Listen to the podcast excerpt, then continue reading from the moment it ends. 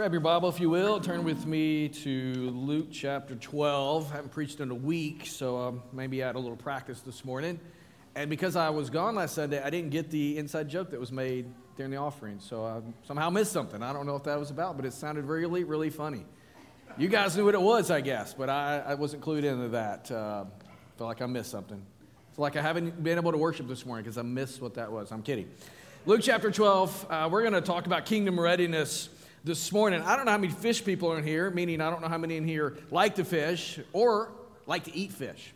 But in the Northeast, uh, codfish uh, are not only delightful to have on the dinner table, but they're also a big commercial business. In fact, uh, there's a market for cod, eastern cod, all over the country, especially in the sections of the nation that are furthest removed from the Northeast coastline. In fact, years ago, uh, the public demand for cod created a problem for the shippers. And so they began to, to freeze the cod to make sure that they had enough time to get them there so they wouldn't spoil. And as they froze the cod and began to ship them, they began to realize that that actually um, hurts the taste, it hurts the texture even of the, the fish. And so they came up with an idea that uh, we're going to send them alive in tanks of seawater, but that actually even made it worse, worse than freezing them. Uh, so it, they still lost their flavor, but not only did they lose their flavor, the fillets became soft and mushy. And nobody wants that on the plate when you're eating your fish dinner. So someone else came up with the idea to solve this problem, and very innovative, I think. They still shipped the cod live in a tank of seawater, but they added something to that tank of seawater that kept them fresh, kept them healthy while they're on their way from the eastern coastline to wherever the market is that they're going to be distributed in. And so the thing that they put in the tank was the natural enemy, or the natural predator, better yet, of the codfish, and that is the catfish. So, all the way to the market, these live cod are in the tank. They're swimming around and they're being chased by their enemy, by their predator, natural in the, war, in the wild. And so it keeps them fresh, it keeps them healthy. In fact, it keeps them, makes them even better than they were before. It keeps them moving and vibrant. It, it keeps the flavor in the fillets, and the texture is not affected. Today, some of you are sitting here thinking, what in the world is he talking about? Codfish? it's not, um, this is not the Sunday fish fry at Red Lane Baptist Church, and even when we have a fish fry, it's not cod. Where are you going with this conversation? That's what you're wondering this morning. Here, here's the caveat. Some of you feel like that codfish swimming around the tank of life and be constantly being chased by the predators around you right? You feel like that. Life is hard, life is difficult, life is a struggle. You feel like you've constantly got something or someone on your tail, like the pursuit of material things, the pursuit of worldly things just continue to weigh heavy upon you. They create fear in your life, they create anxiety in your life. This is not how the Lord would have you to live, right? We, we don't want to live like that. And as we read the Bible, we know that God does not want us to live like that. Luke chapter 12, verse 22 and 23, Jesus says this Do not be anxious about your life, what you will eat, nor about your body, what you will put on. For life is more than food, and the body more than clothing. So Jesus here calls us to change our perspective, to set our height or our sight much higher than they are currently. Fortunately for us, I don't know about you, but I know it's for me, I have a tendency to, to live for lesser things. I have a tendency to, to allow my vision to go downward rather than upward. And so, as followers of Jesus Christ, I wonder this morning are we treasuring Jesus Christ? Are we treasuring his kingdom far above anything and everything else in our life? If we are, the promise of Scripture is that we may be the codfish in the tank swimming around and being chased, but we still are under the umbrella of God's protection and provision in our lives. That's what we treasure. Jesus has told us in the verses we've read in recent weeks what we treasure is where our hearts will be. So when we fail to invest in what is eternal, what are we going to do? We're going to reap that which is temporal. We're going to reap that which is fleeting and worrisome. Haddon Robinson, I came across this quote. I love what he wisely said. He says, What worries you masters you. How many this morning on this Father's Day you feel like you have a taskmaster that is not very friendly in your life? and you're worried about a lot of things and so that that predator is constantly chasing you around in the tank and you long for something more than what you have so you have this emotional um, reward that comes with material preoccupation, and that emotional reward is, is a taskmaster. It's something that creates fear and anxiety in your life. But when we treasure Christ, we have no reason to worry. That's what we've seen leading up to where we're at this morning, has become to these verses before us in Luke chapter 12. We've seen and we know that Jesus will take care of every need in our life if we would just fix our eyes upon Him, if we would just trust Him as King and, and live in His kingdom. Lest we think that treasuring Christ will remove all of our problems and dangers. What has Jesus told us, or what does Jesus tell us elsewhere in his gospel? We see in John 16 33 that we will experience tribulation in this life, right? Jesus never promises that there will never be a predator in the tank with us. He just tells us that He's with us in the tank. He just tells us He will walk with us, He will carry us. And He's going to do that from the moment of our salvation all the way through our sanctification as we live in this life. And then He's there with us, welcoming us on the other side into our glorification. So, like the codfish that's in the tank, we will have our fair share of catfish chasing after us. The difference is that we have Jesus. The difference is that He's walking with us. He's promising not just to walk with us, but to return. And that's what we see in this text this morning this kingdom readiness, this, this, this uh, idea that Jesus is the king and he has a kingdom and it's an already here kingdom, but it's also a not yet here kingdom. And that day is coming and we need to be ready when it returns. So today, till that day, we're to be ready for his return. This morning, I want us to talk about kingdom readiness, and I want us to see a call to keep our eyes open, our eyes on the horizon. If we want to think about it this way, looking toward the eastern sky when Jesus returns, we need to be ready for that. And when we do so, there's a little thing that comes along with that. Kingdom readiness helps us gives us an antidote to the worry that we have in this life and the natural tendency to be greedy. Last week, I was sitting in a hotel room last Sunday morning watching our service online and, and i watched trevor as he took the text and expounded it. So we've already talked about treasuring christ's kingdom. Now we want to build on that that, that, that idea of the kingdom and treasuring it above all things. Now we want to build on it and put our eyes to the future and what that means for us. We want to live today in the kingdom with an eye on eternity, awaiting the return of the Lord Jesus Christ. Luke chapter 12, let's begin reading in verse 35. Jesus says, Stay dressed for action and keep your lamps burning. Be like men who are waiting for their master to come home from the wedding feast so that they may open the door to him at once when he comes and knocks. Blessed are those servants whom the master finds awake when he comes. Truly, I say to you, he will dress himself for service and have them recline at table, and he will come and serve them. If he comes in the second watch or in the third and finds them awake, blessed are those servants. But know this that if the master of the house had known at what hour the thief was coming, he would not have left his house to be broken into. You also must be ready for the Son of Man is coming at an hour you do not expect. Verse 41, Peter says, Lord, are you telling this parable for us or for all? In other words, Jesus, uh, you're, you're, speaking about this, this parable, and it's kind of some cloaked language. It's, you know, a little difficult to understand. Is it only for us or is it for everyone? Jesus doesn't really answer his question. He just continues. He says, verse 42, Who then is the faithful and wise manager? Whom his master will set over his household, to give them their portion of food at the proper time. Blessed is that servant, whom his master will find so doing when he comes. Truly, I say to you, he will set him over all his possessions. But if that servant says to himself, My master is delayed in coming, and begins to beat the male and female servants and to eat and drink and get drunk, the master of that servant will come on a day when he does not expect him, and at an hour he does not know, and will cut him in pieces and put him with the unfaithful. That servant who knew his master's will but did not get ready or act according to his will will receive a severe beating.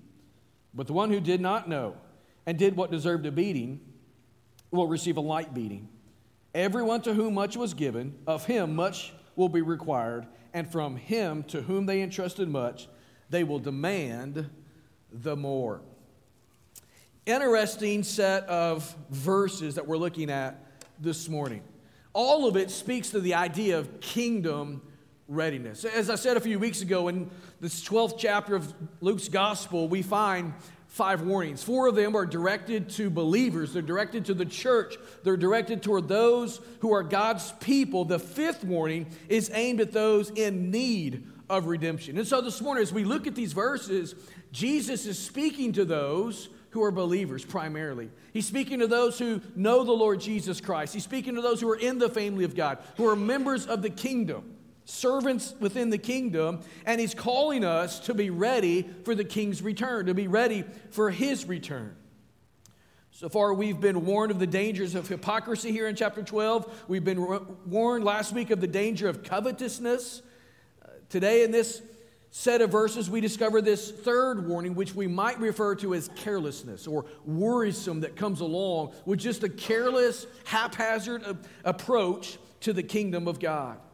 Jesus here shifts the emphasis from being worried about the present to being watchful about the future. How many of us in our Christian lives on a daily basis think about Jesus' return? How many times do you get up in the morning and you go throughout your day and you really put a, a focus of your attention on the fact that Jesus will return, that the King will come back? We probably don't think about it near as much as we ought to. You think if we spent more time focusing on Jesus' return and, and the fact that we'll stand before Him one day and give an account of our lives and, and He will make judgment upon what we've done with His life that He's in, imputed into us, His righteousness that He's imputed into our life, do you think that that would make a difference in how we live if we focused our attention a little bit more to that day? Having an eye on eternity and not just what's right in front of us? I believe it would. You see, I believe one of the best ways to conquer the danger of hypocrisy and the entrapment of covetousness and the worry that comes with just living life looking here at the temporal, one of the ways to, to combat that is to look at the future, to be reminded the fact that the king is returning. And so these themes that we see in this chapter all work together. Calls us this morning to live in the future tense. It's difficult for the things of the world to ensnare us if we're living in the future tense, that I am living for that place, not this, this place. In other words, I'm a pilgrim here in this life, and I'm moving, I'm sojourning here, I'm moving through this era, through this transitioning place here on earth to my real home, which was with the Lord in heaven and at the very end of all things, the new heavens and the new earth. But this is not my home. My home is with the King. Jesus here is calling us to kingdom readiness. And I want to point out three things that I believe it's important for us to see out of these verses this morning. The first thing I want us to look at are the characteristics of kingdom readiness. What does kingdom readiness look like? What are the characteristics of that? I want you to listen to this quote that I came across this week. Arnold Olson says this about uh, this perspective. He says, ever since the first days of the Christian church, so all the way back to the early days of the New Testament, evangelicals, he says, have been looking for that blessed hope and the glorious appearing of the great God and our Savior, Jesus Christ. He says they may have disagreed as to its timing and to the events on the eschatological calendar.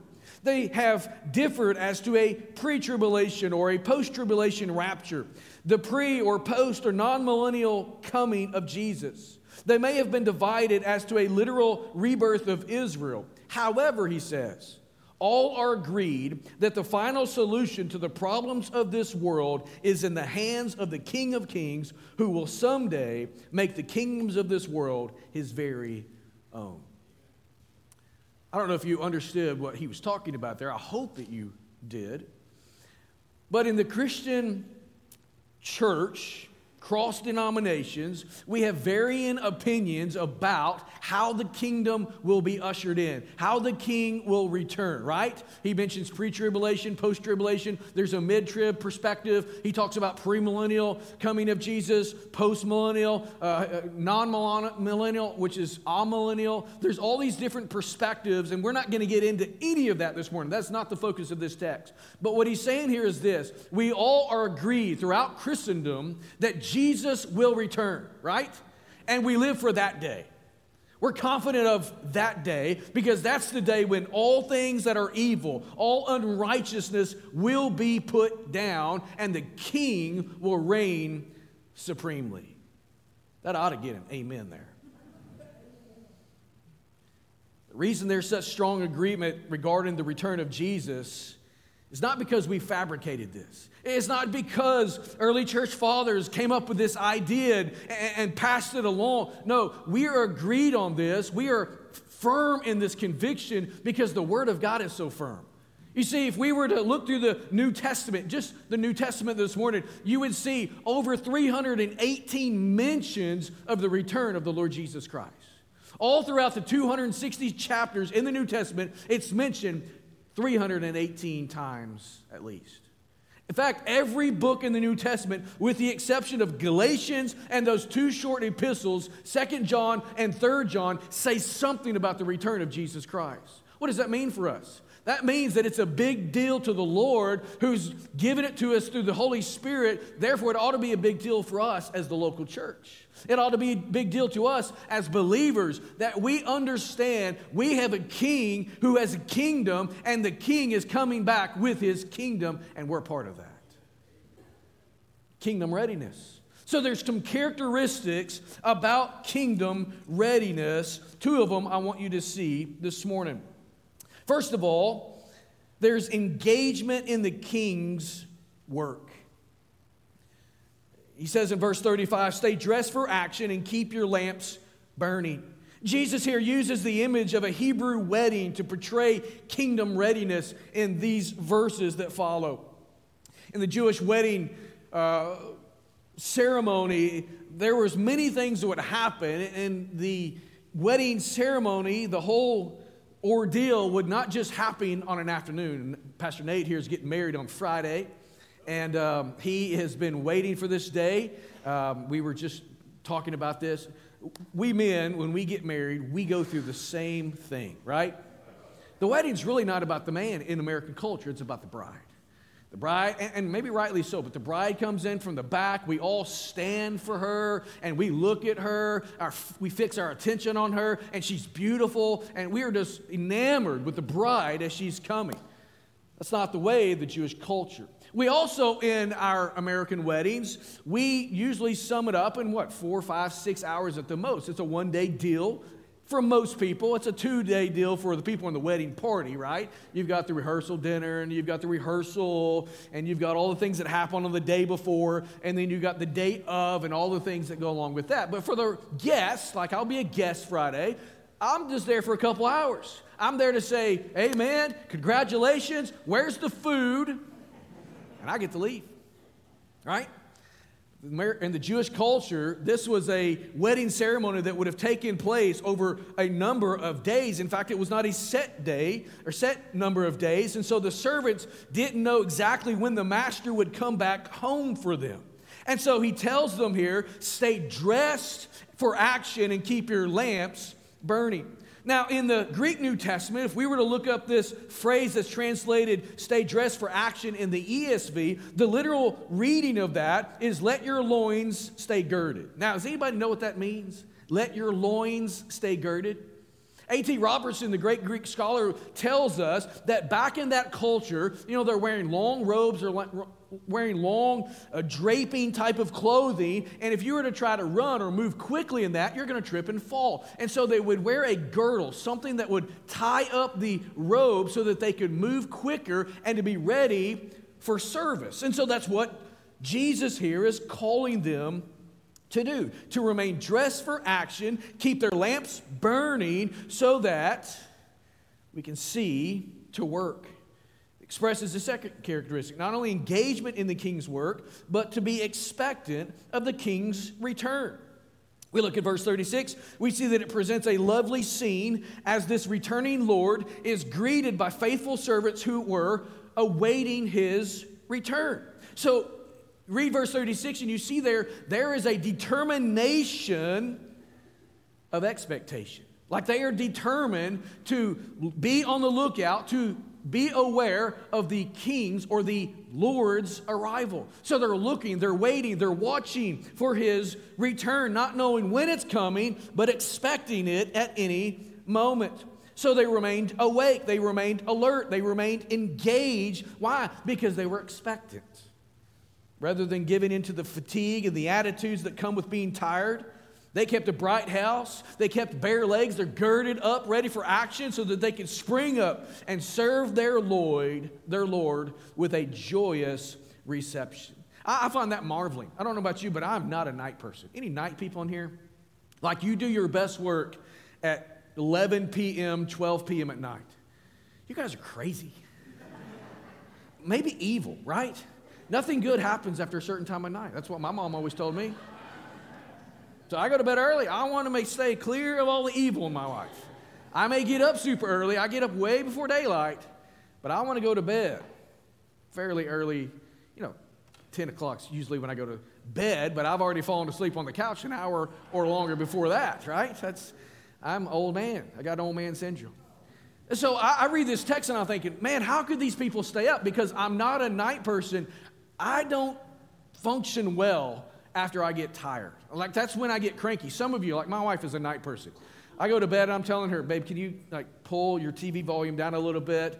Um, I need to go to sleep, which, you know, I usually hit my head on the pillow and I'm out no matter what. But I still have to say that. She can stay up all hours of the night, but if she doesn't have to go somewhere, and I can talk because she's not here, right?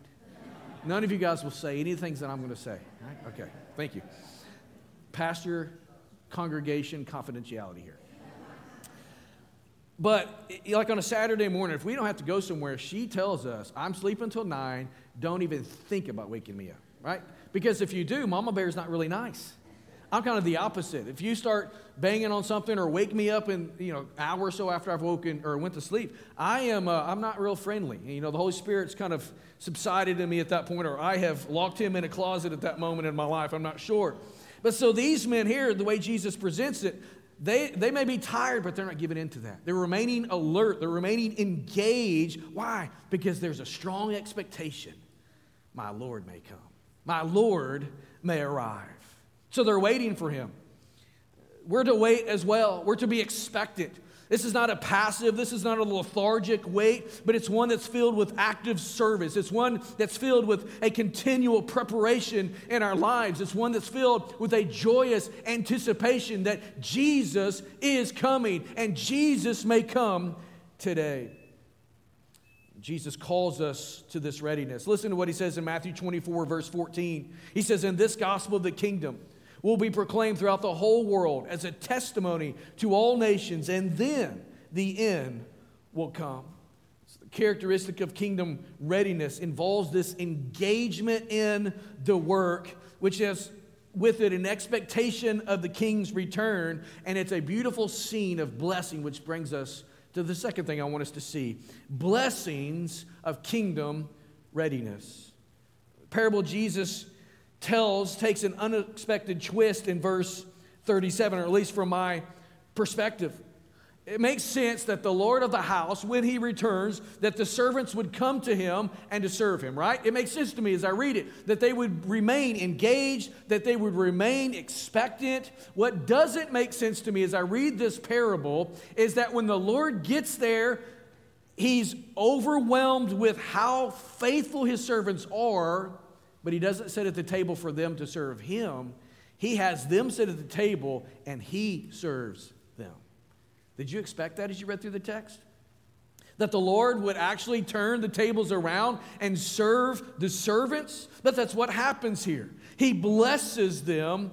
And I want you to see two aspects of this blessing. First of all, they are served by the king. Rather than sitting down and being served, he sits them down and serves them.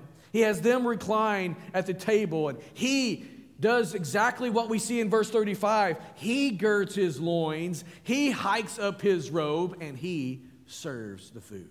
He's getting the dishes out, he's fixing the food, he's bringing them drinks, and all the while, as they're seated around this table, reclining, and the Lord is serving them, there's joyous conversation. There's all the things that you'd expect in that type of setting. And how is it happening? The Lord is the one doing the serving. The Lord does that. Now, does that remind us of anything else that we see in Scripture? Sounds like the marriage supper of the Lamb to me. Sounds like the end times when we get to enjoy this with the Lord. And so, before we go there in, in totality this morning, I want you to think about this image. Can we grasp what we're seeing here that the Lord serves his servants? I believe it's a difficult image for us to really grasp. I, one of the reasons I believe it's difficult for us to grasp is our failure to, to, to understand that Jesus is indeed our King. And not just our King, but that He would serve us. See, we, we have a hard time grasping it. Why would a king stoop to that level? I, I don't know about you, but when, when the king, the new king of England was, or the UK was crowned last month, uh, that was a Saturday morning. I was up early. I was uh, working on a, a, Sunday message, and so I wasn't, I didn't have the volume up, but I had it on the TV. And so as I was working that morning, that morning for a number of hours, I would just glance up and see and watch all of the different things that went in, in into that whole ceremony of the crowning of the king or the official. Uh, I forget what they call it because I'm not British, but the um, coronation of the king. That's what they call it. And it was a beautiful thing just to, to see something like that happen. It's so foreign to us, literally foreign to us in our culture. So, as we think about this, it's hard for us to grasp how the king would ever serve the help. Perhaps the greater failure to comprehend on our part is due to our pride. We cloak it in humility, but when it comes down to it, we don't want to be served by the king. We don't want to be helped by the king. We want to help ourselves. Right? We want to pull ourselves up by our own bootstraps, but we can't do that in salvation. We can't do that in any aspect of our spiritual life. God has to serve us. Isn't that what the cross is all about?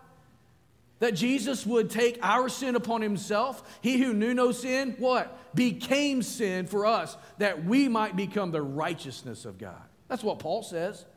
So when Jesus goes to the cross 2,000 years ago and he dies there as the sacrificial Lamb of God on behalf of the sinful people of all, cre- of all time, the whole world, he's serving you and I.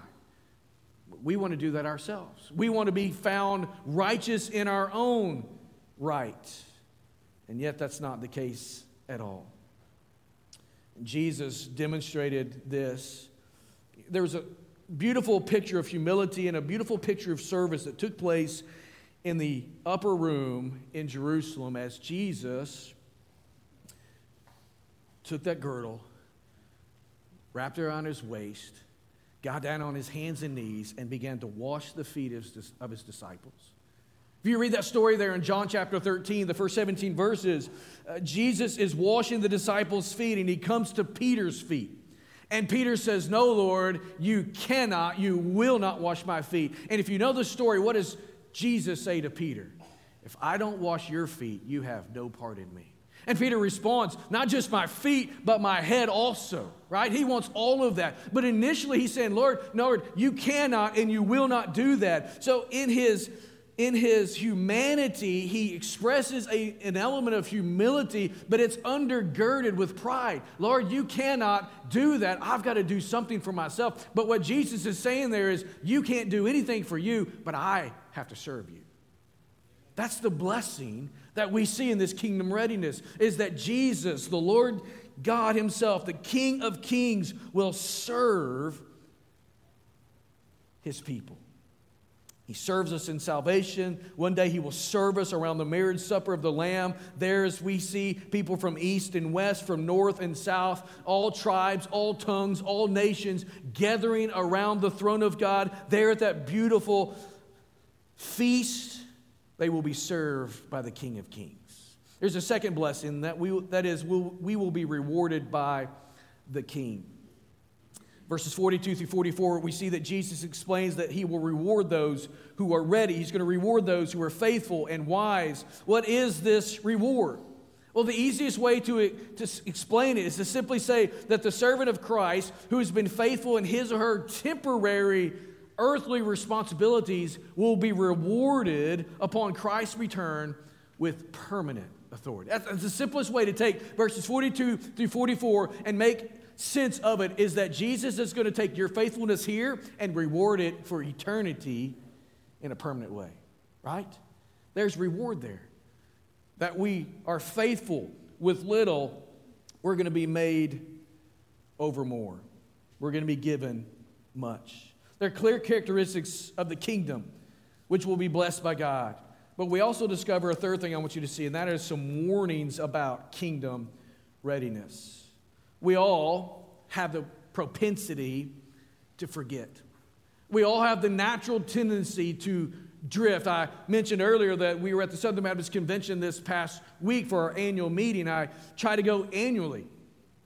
And what I've noticed, and, and I've had conversations with this, I, I've been wondering is there a drift toward liberalism ever so slightly within our convention? Now, I'm not I'm not assured, I'm not confident that there isn't. I am confident that we've taken a step saying, this is what we believe, and, and it is a, a, a, strong commitment to the inerrancy and the infallibility of Scripture. So I'm not saying we don't believe the gospel. In fact, I say we do believe the gospel. But I, here's what I know about humanity we will always drift.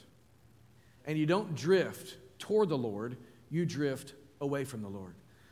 Sitting in a home yesterday, um, I was knocking doors and doing things like that, getting signatures for my other life. And uh, I was in a conversation. I don't even remember who it was or what house it was. I just remember being in conversation and questions were being asked because they knew, you know, my role here. And so we were talking about our convention and, uh, and, where we're at. And I just made the statement that we all have a tendency to drift. And we got into the conversation of the conservative resurgence. Some of you are new to Southern Baptist life, you have no idea what that means. Here's what it is in a nutshell. Prior to about 1979, Southern Baptist Convention was full bore liberal. Like we were on the same trajectory of mainline Protestants within our country, discounting the very basic tenets of the faith. But thankfully, by God's grace, we had leaders that, that rallied the, the, the, faithful within our convention, and we took hold of our convention and we moved back to the Bible. But we didn't just do that because we fell into that. We did that because we were intentional, saying that direction we're on, that path that we're on, that drift we're on, is not leading us to the Lord, it's leading us away from the Lord, and we got to turn and go the other way. We have the natural tendency to drift and to be forgetful. Luke here presents this first extensive teaching on the return of Christ as a way to help curb this tendency to drift. So he gives us two, off, two, uh, two warnings here that I want to offer to you this morning. First of all, this the king's return will be a surprise. Surprise is expressed in verses 39 and 40, and again in verse 46. Jesus' purpose here is to call us as believers to readiness, right? He's saying the king's going to return. The, the master is going to return. It's going to be a surprise. He understands that readiness brings about progress, it brings about expansion, it brings about enrichment. On the other hand, when the servant no longer believes that the king is going to return, that the master is going to return, or at least he may not return soon, what happens? The person's life is going to deteriorate. The person's life is going to weaken, right? Look at verse 45. That's what we see there. He says, But if that servant says to himself, my master is delayed in coming. Begins to beat the male and the female servants and to eat and drink and get drunk. What happens? The master returns, verse 46. And so this man sees that my master hasn't been very prompt on his return. He's delayed. Rather than saying, let's be vigilant in our readiness, he says, let's just live wherever, however we want to. He's going to beat the male and the female servants. He's going to eat, drink, and be merry. He's going to just allow himself to give in to the indulgences of life. And so, Jesus' message here is this the king will return, and he's going to be a surprise to you. Why? Because you're not expecting it. This morning, I want you to think about how long Jesus has tarried his return. Go back to the early days of the New Testament, the early days of the early church. You think about when Jesus was crucified and buried and resurrected and ascended to the Father. How long has it been since that day? 2,000 or so years. When will Jesus return? I don't know. I don't know. Could be tomorrow, could be the next day, could be next year, could be 2,000 years from now. We don't know the day, but what do we know? We know He will return, right? How long has it been since you followed Jesus Christ as your Lord and Savior? For me, it's been 26 years and a couple months. Has your perspective on the return of Christ changed the further you've gotten away from that initial day of salvation? In other words, when you were an early young believer where you very expectant of the Lord's return in your life and you lived in light of that. You wanted to be found faithful because you were sure that he's coming. But now since it's been 10 years or 20 years or 40 years, is your life looser because he's delayed his return? Jesus says, "Be warned.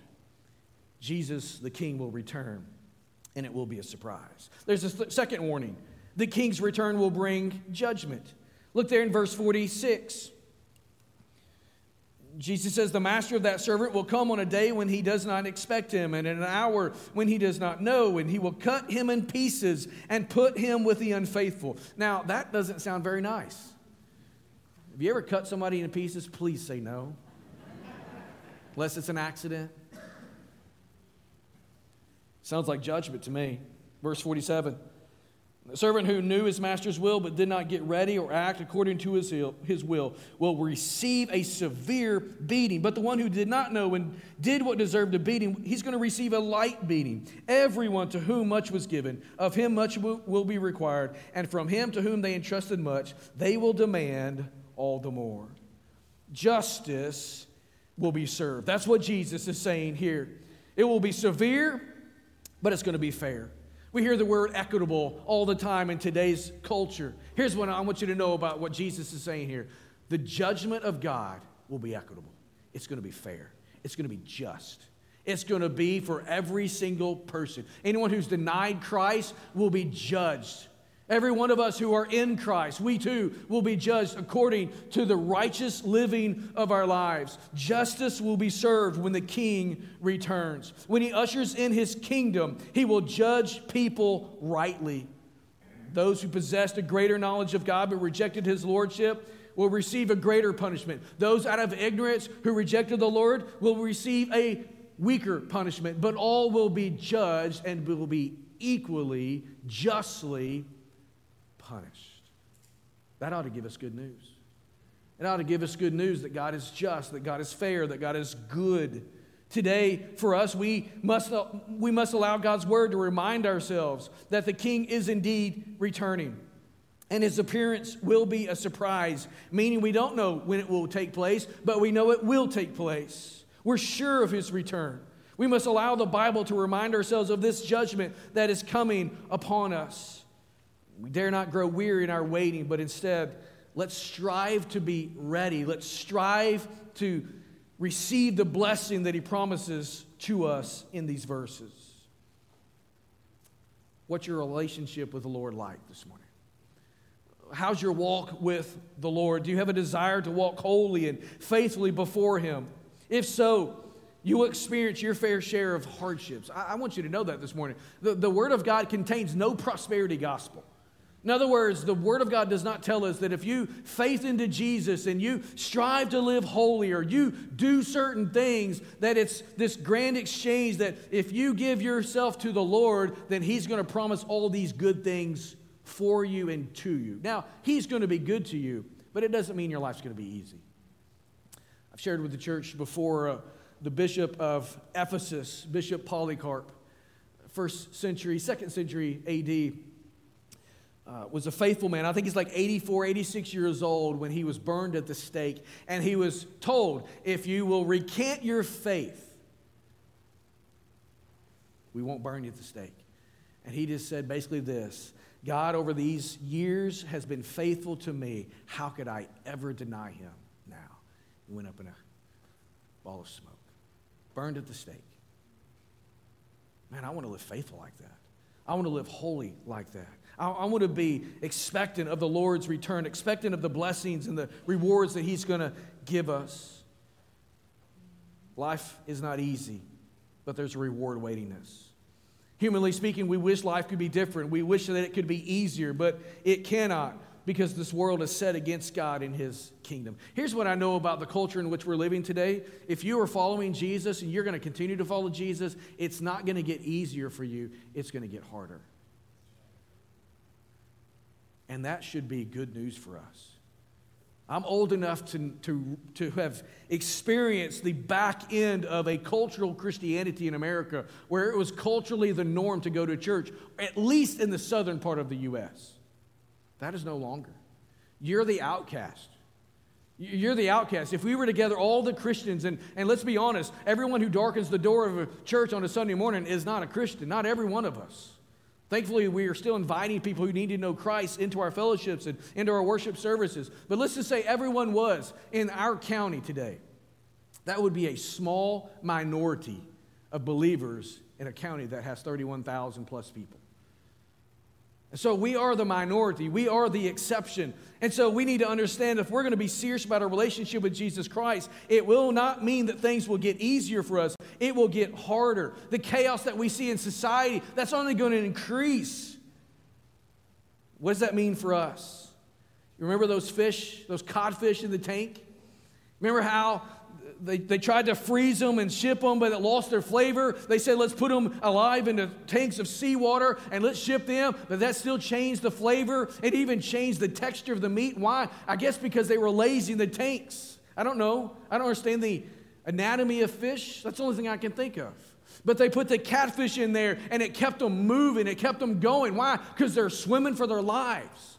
That's where we are in this culture today. We're swimming for our lives, but it's good for us. It's good for us. It keeps us spiritually strong. It keeps us vibrant in our faith. It keeps us fit. So, like codfish, we're being chased all the way to the market.